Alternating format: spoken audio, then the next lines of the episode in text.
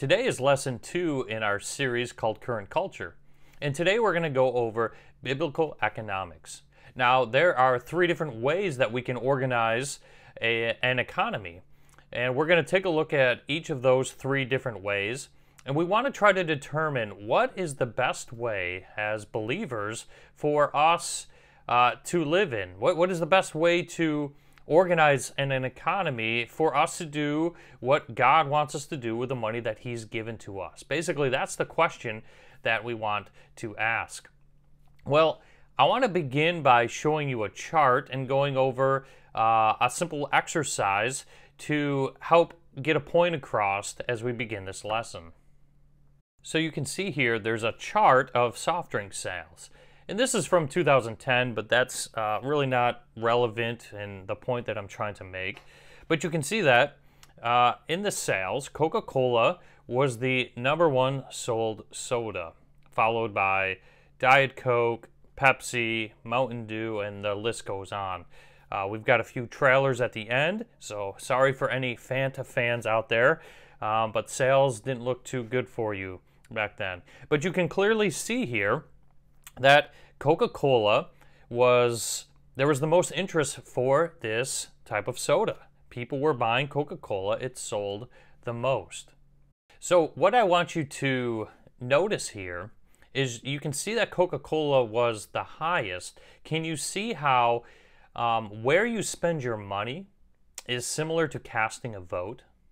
Okay, where you spend your money, that's similar to casting a vote. The people that are buying Coca Cola are saying, I vote for this product.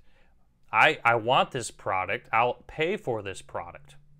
You see that, right? People are saying, I, I've, I've worked hard for my money. I'm willing to spend my money on this. So when we purchase things, it's like casting a vote for that product.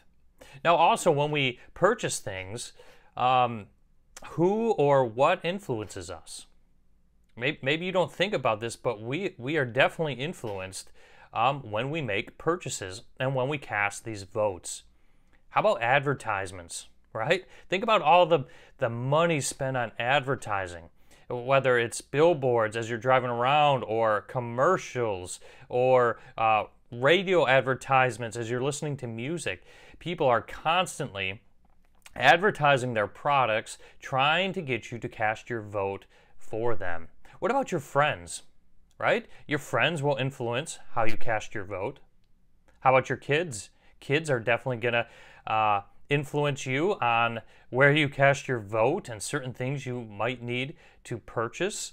Um, how about your experiences? Experiences, man. If I if I've had a bad run-in with a certain type of car, guess what? They don't get my vote anymore.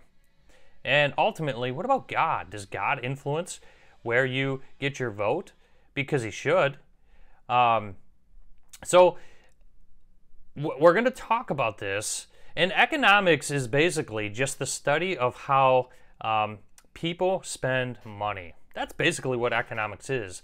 And as believers, we should be at a point where a major influence in our lives is God. Where are we casting our votes? Is it um, is, is, God happy with that? Is that along the lines of God's will? Uh, this is an important concept. Okay, it, we need to be intentional on where we're going to cast our votes and what we're going to spend our money on. I want to talk about hidden costs for a moment. Okay, hidden costs.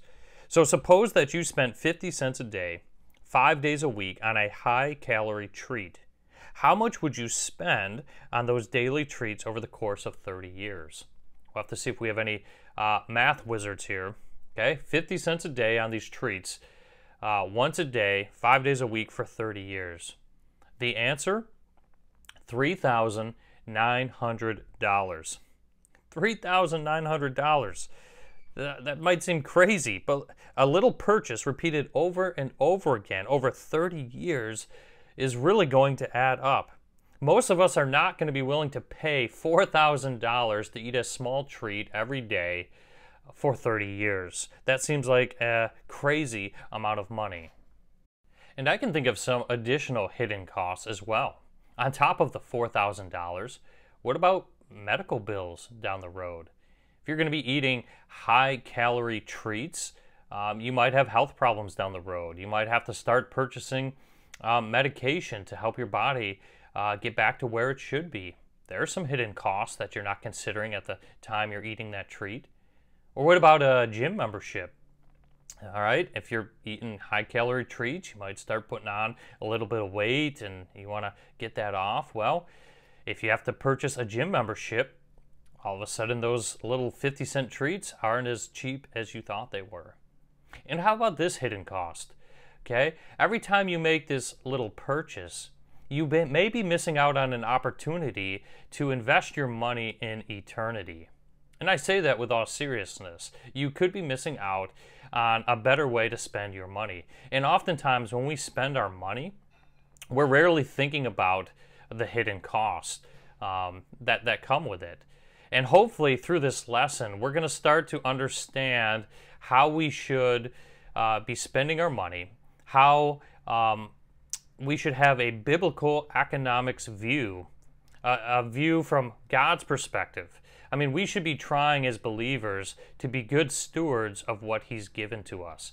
And it's important that we're on top of it, that we know where our money's going, even in the little things. So, even uh, as the simple things like buying coffees and candy bars, um, we need to be intentional and we need to know how we're using the money that God has given to us. So, let's take a look at the basis for evaluating economics. I'm going to read a section written by Jeff Haymond, who is the Associate Professor of Economics at Cedarville, as he uh, explains the basis for evaluating economics. He says, Positive economics tells us what is. For example, if we raise the minimum wage, positive economics would tell us what the results would be. Normative economics, on the other hand, is the consideration of what should be. Should we raise the minimum wage? Positive economics should be cut and dry and based on facts, but normative economics needs an ethical basis on which to rest. Who or what determines the answers raised by normative economics? Secular economic textbooks use a mixture of ethical bases to guide their normative economics. Some use utilitarianism, or the principle of non aggression but others ignore the basis for their normative economics altogether. In the marketplace, the arguments for and against issues are based on evidence from both positive economics and normative economics. Some appeal to the numbers, while others appeal to ideas like compassion. Those who argue the numbers call their opponents ignorant. Those who employ normative economic arguments call their opponents cold and heartless. Economic debates would be much more productive if the various bases for normative economic arguments were identified up front. Believers can provide a more complete approach to economics, answering both positive and normative questions. The Bible is the basis for answering normative questions. That does not mean economic debates don't exist in Christian circles, but determining how the Bible connects with the what should be questions of economics is not always easy to do. The Bible also provides a solid basis for evaluating the major economic systems. For example, a communist believes changing man's environment to a utopian state will cause him to be a new man, willing to work for the good of society. The Christian understands that changing a person's environment won't make him a better person. Sin affects people in negative ways, no matter their environment. Based on this truth, the Christian knows communism could never work. Overall, we as believers know that no economic system could ever be perfect because it's made up of imperfect people. But we can evaluate the systems to see which one allows us the greatest freedom to live according to God's instructions for us in His Word. So, now that we've covered the basis for evaluating economics, now let's look at the ways to organize an economy. And organizing an economy falls into three major categories free markets, communism, and socialism. So, first, we're going to look at a free market. In a free market economy, we are free to exchange money or goods for the goods of others. So, for example, an employee exchanges his labor for a paycheck, or maybe somebody has certain goods and they sell them for money. Or in a free market economy, you are even allowed to trade one good for another good. And what happens is uh, there becomes a need to facilitate the um, increase of these trades right, to happen more and more.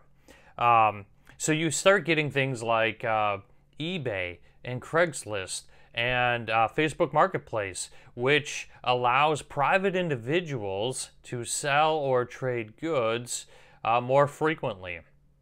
And now, uh, this this can cause someone to easily be able to expand who they're trying to sell to. So you could have a yard sale, garage sale, and very quickly through the use of the internet, broadcast it nationwide with pretty little effort. And this is all usually pretty good for the economy as long as both parties, the buyer and the seller, are um, happy and they're both benefiting from these exchanges. Question What happens when a seller can't convince buyers that his goods are worth their money?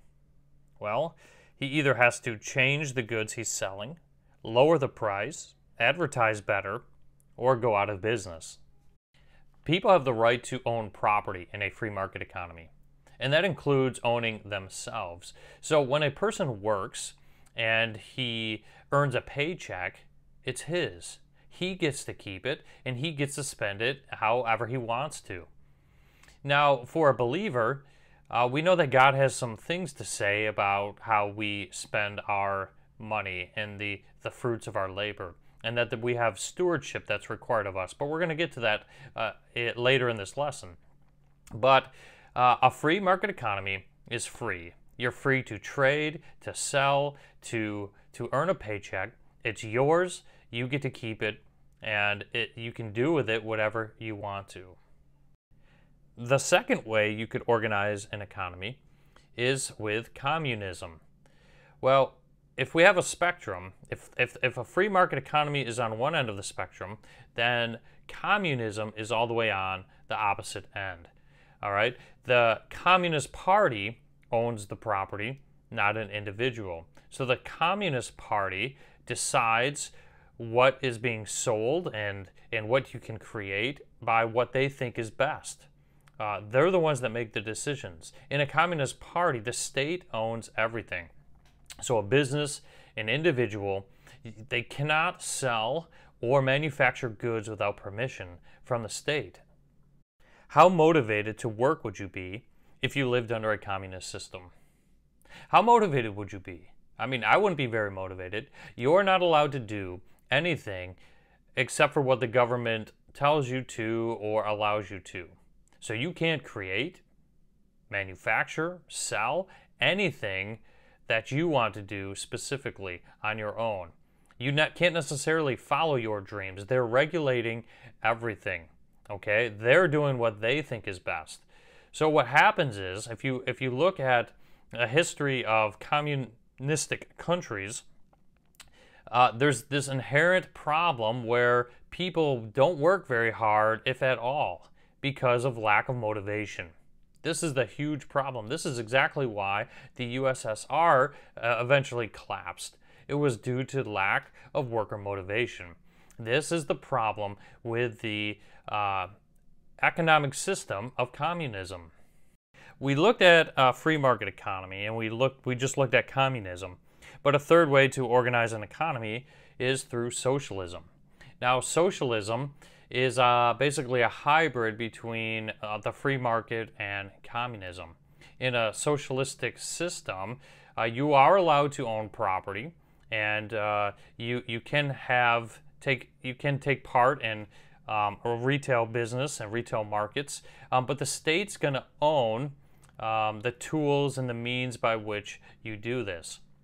The goal of a socialistic system is to produce enough goods for all, and they really discourage profit and accumulation of wealth. Okay, they're discouraging profit and accumulation of wealth. I mean, there are several different varieties of a socialistic uh, socialistic systems. Um, one is they'll they'll redistribute to um, people as they've contributed. There's other systems where uh, they will redistribute the wealth uh, based on your ability or based on your needs. But uh, no, no, matter what variety of socialism it is, the private individual um, does not have the ability to accumulate and gain wealth. Your private possessions are going to be limited to what you need or use personally. So let's say your clothes, for example. They're going to limit what kind of clothes you have and how many you have. I mean, the goal in a socialistic system is equality for all. And individuals are not uh, allowed to acquire wealth. So we've looked at the three different ways that you can organize an economy. We've looked at the free market, we looked at communism, we looked at socialism. Now it's time to look at biblical economics. Okay, our goal as a believer should not be to get God's approval on our favorite economic system. No, that's that's not how it works. No, we need to find out what God's word says and then see which system best aligns with God's principles. The first point I want to look at is as believers, our responsibility as private stewards. Well, ownership and distribution of goods is a major issue when determining an economic system. Let's start out by looking at Psalm 24, verse 1. Okay, we're going to start looking at some scripture and seeing what God's word says. So, Psalm 24, verse 1 it says this The earth is the Lord's, and all it contains, the world, and those who dwell in it. Which of the three economic systems recognizes God's ownership over everything and everyone? Which system is it? The answer? None of them. Right? None of them. Uh, of the of the big three, none of them recognize that God owns everything. Everything belongs to Him. Now, as a believer, um, we need to know that, and we need to understand that everything belongs to Him. And therefore, we want to be part of an economy that would allow us to be good stewards of what is His. All right, we want that freedom. Now, stewardship. Uh, stewardship is simply you're managing something for someone else that belongs to someone else for their good or for their benefit. So if we believe everything that belongs to God, it, er, er, if we believe everything is God's, and we're going going to be stewards of it, we are going to manage it in a way that benefits Him. And this was the design from the very beginning. Okay, at, back at creation, God put Adam and Eve in the garden, and He assigned them to rule over the creation. Genesis chapter 1.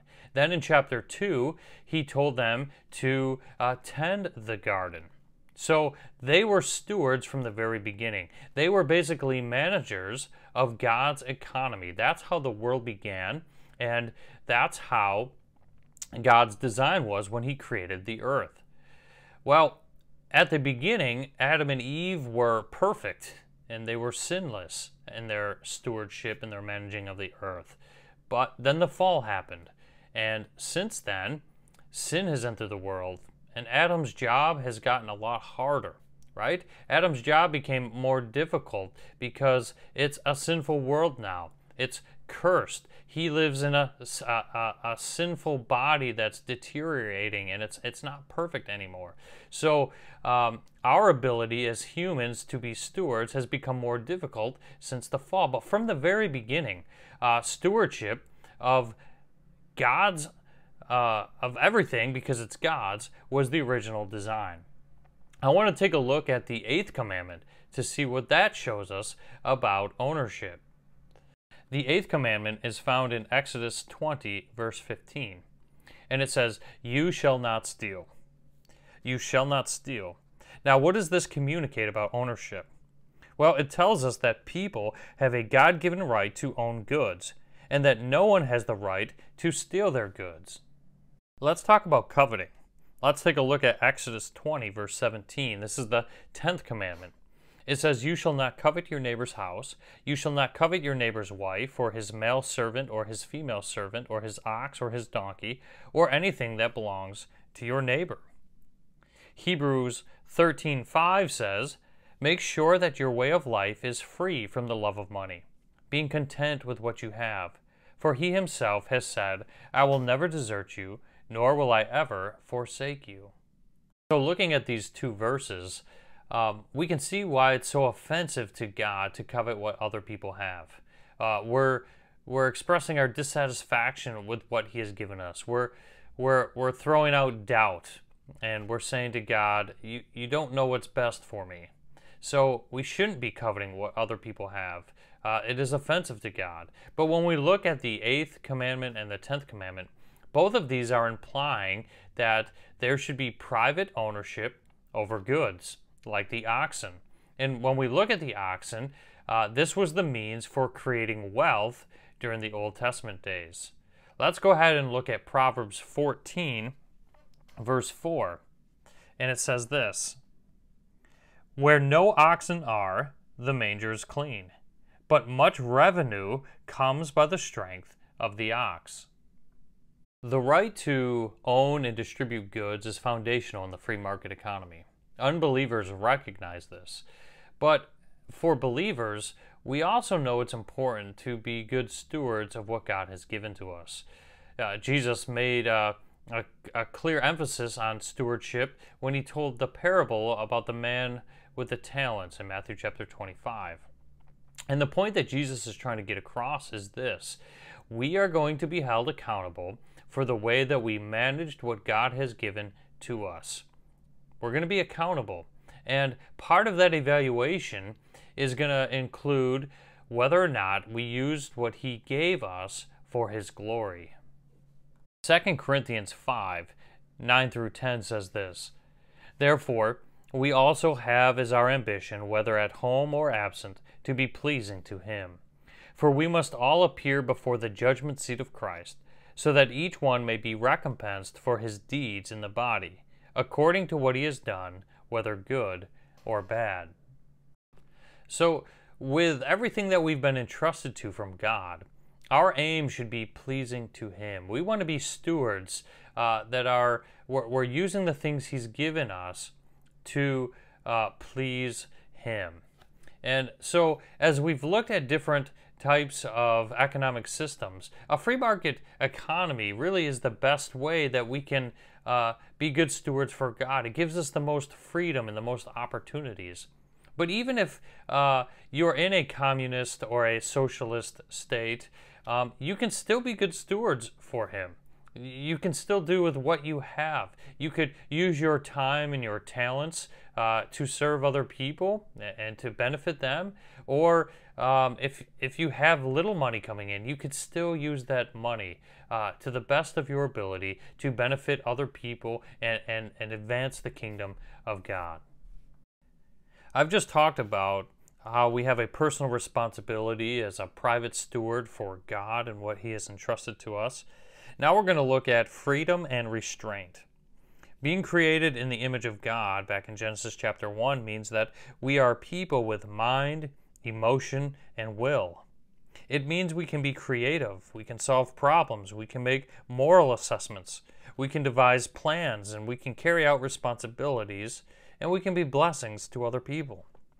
An economic system should recognize the abilities that God has given to humanity, and it should allow for the exercise of those abilities. But by contrast, we as fallen beings are also capable of atrocities and gross injustices. Um, if, if you remember back in Genesis chapter 6, how wicked the world had gone and how evil they were, let's take a look at Genesis 6, verse 5. It says, Then the Lord saw that the wickedness of man was great on the earth, and that every intent of the thoughts of his heart was only evil continually. So it's important to understand the nature of man. That man is inherently sinful and wicked, and uh, we need to be aware of this. So in a in an economy that can allow people to flourish and to excel, we also need to be aware that uh, man is evil and it they, they will seek to do harm as well. They'll seek to exploit people and to gain advantages over people. Well, in a free market economy, there are some restraints in place. Uh, things like competition. Competition really does limit uh, how severe someone's going to be able to exploit other people um, because there's going to be repercussions for that. But if you look at like uh, communism and socialism, uh, there's really no. Um, it can get out of hand really fast, right? Because there's heavy restrictions and restraints on the people. But what about the party? What about the government? There's nothing on them. Nobody's watching them and checking on what they're doing. And what's the problem? The, the people running that are human beings who are sinful in nature and tend to be evil and wicked, or they are evil and wicked. And so it's easy for things to get out of control. When, when Stalin was in his regime, it's estimated that he killed 15 million people uh, under his control. Like that, that's somebody that you wouldn't want in power making decisions that they think are best uh, for their country and coming down the line to you. Okay? Uh, so there, there's some problems with communism and socialism. Here's the thing the free market economy is not the perfect solution. It's not going to be perfect, um, but it's kind of the best we have. But here's the thing uh, even the millennial kingdom, when Jesus is here reigning on earth, it's still not perfect. There's going to be people who rebel against him and turn against him, even in that kingdom. Uh, there, there's going to be no society that's that's perfect until after the the the great white throne judgment. So we can't expect the free market economy to be perfect, but it's it's the best that we're looking at right now. Actually, let's take a look at um, some of uh, the merits of a free market economy. This chart is a good summary of what I've been talking about so far. And it talks about the merits of a free market economy. So, number one, God has given people a stewardship and a free market economy allows people to practice good stewardship. Secondly, God created people in His image, and a free market economy gives people an opportunity to make decisions and be creative. Thirdly, people are fallen and prone to exploit each other, and a free market economy provides some restraint. The last point I'm going to talk about is, we'll say, process versus outcome. Now, critics are quick to point out that within a free market economy, there are going to be people who prosper and those who suffer in poverty. Some of those critics are supporters of the social gospel, in which meeting the physical needs of humanity is their ultimate goal. Supporters of the social gospel will argue that an economy should result in more um, equality between members of the economy. They condemn the free market system because they say it produces some who are really rich while others are really poor. And they will cite Bible passages that instruct us to care for the needs of the poor as support for the condemnation of free market economics. Well, if we honestly look at all of Scripture, uh, we can see that there are a few different opposing uh, ideas to this.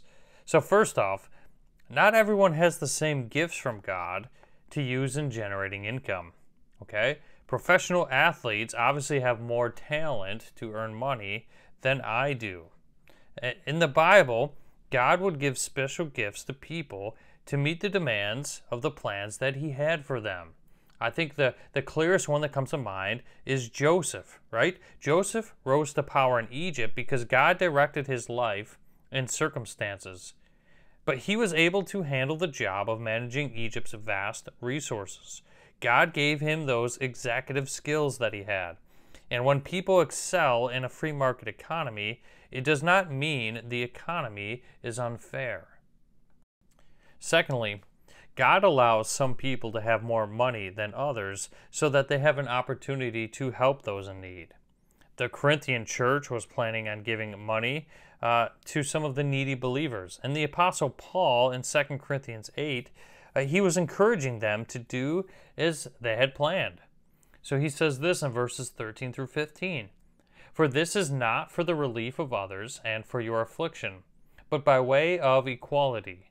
At this present time, your abundance being a supply for their need, so that their abundance also may become a supply for your need, that there may be equality.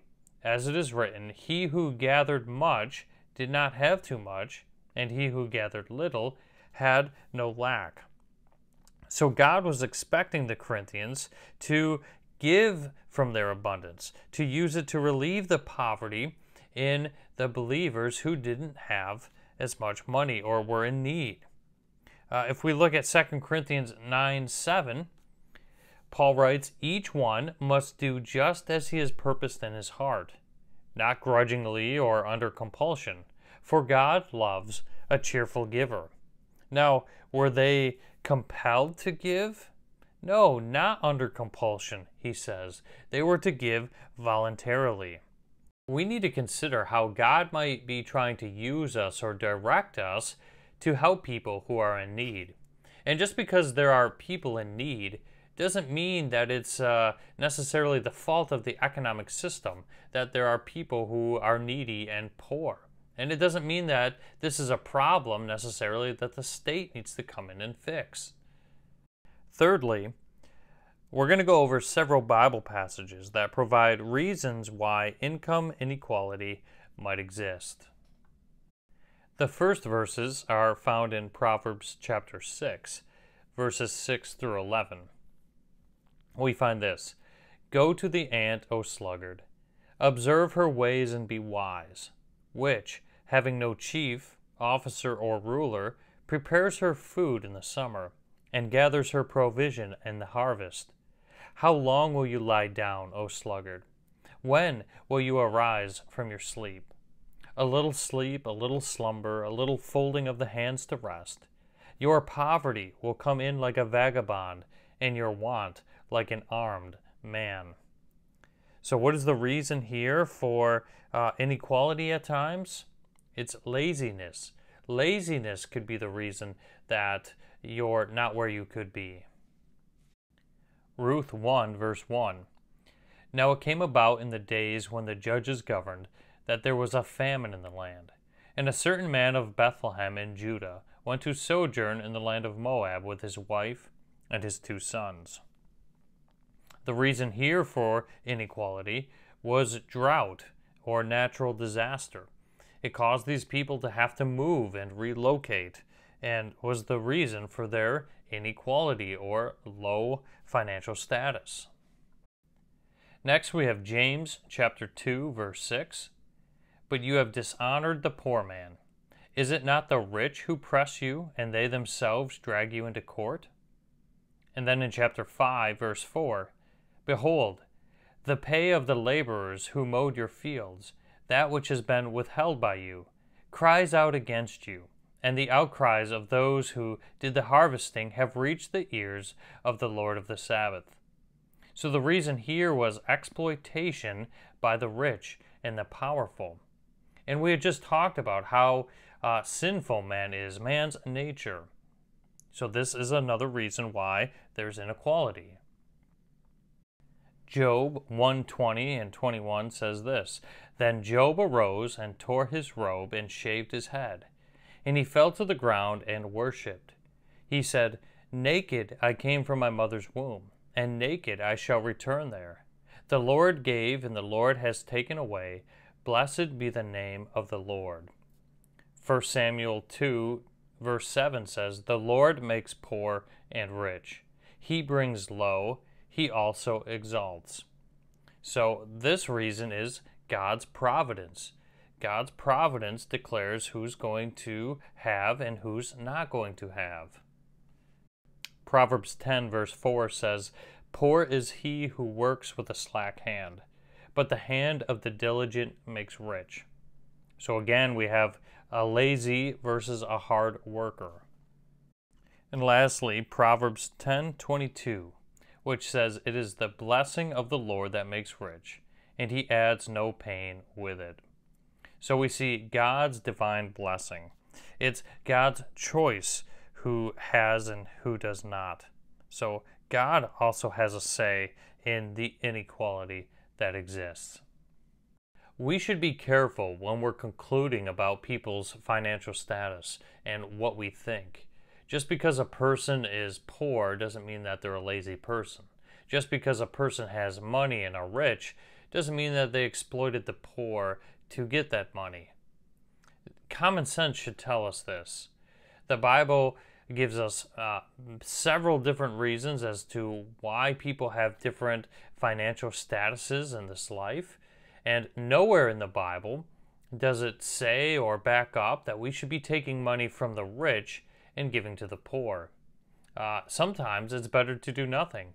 In Proverbs, it says that a lazy man, uh, we should let his hunger motivate him to work. Why does God allow some people to suffer while others prosper? I can't give you an all encompassing direct answer to that, but I do know this. We can be sure that God is on his throne and that he has a plan. And being that he has a plan, we should consider what are the ways that we can help people who are in need. That is the process. And then we should think to ourselves, what is the end result? because that is going to be the outcome. Maybe his plan is growing us and, and making our hearts become more like Christ. But whatever the reason is, we know that the process of meeting needs is just as important as the outcome. The end doesn't justify the means. And since a free market economy values uh, owning your own goods and, and uh, distributing them, it provides the best opportunity for us to be good stewards of what God has given us. Communism and socialism focus on the end, they're focusing on equality for all. But it takes away our rights as individuals to choose what we want to do with the resources that we have. Um, those systems want to use coercive collective choice to supposedly solve social problems. But history has shown and it has proven that the free market economy is the best way to help people get out of poverty. So, we have covered a lot today. But I want to ask how seriously do you take your stewardship of what God has entrusted to you? How seriously do you take your stewardship of what God has entrusted to you? Because remember, God owns everything and everyone. We need to be intentional with our money. Remember the hidden costs that we talked about at the beginning. We are to be stewards of what God has given us. We are to be intentional. We are to help other people. We are to aid uh, God's will and His plan for us and those around us. Uh, so think about this. How are you doing in your area of stewardship with what God has provided to you? This is our biblical response to this current cultural issue. We need to take our stewardship from God seriously. Our memory verse for this week is Psalm 24 1, the first verse that we looked at today. The earth is the Lord's, and all it contains, the world and those who dwell in it. Thank you for listening in on Biblical Economics, and I'll give you a sneak peek in the lesson topic for next week, which is the social media tool. There's a lot of advantages to social media, but there's also a lot of dangers as well. It can be good if we're encouraging one another and we're building people up, but it can be really bad if we're bragging or arguing with people or wasting time on social media. So, tune in next week as we uh, address the different issues about how we can use social media in a good way but also the dangers that come along with it. So, see you next week.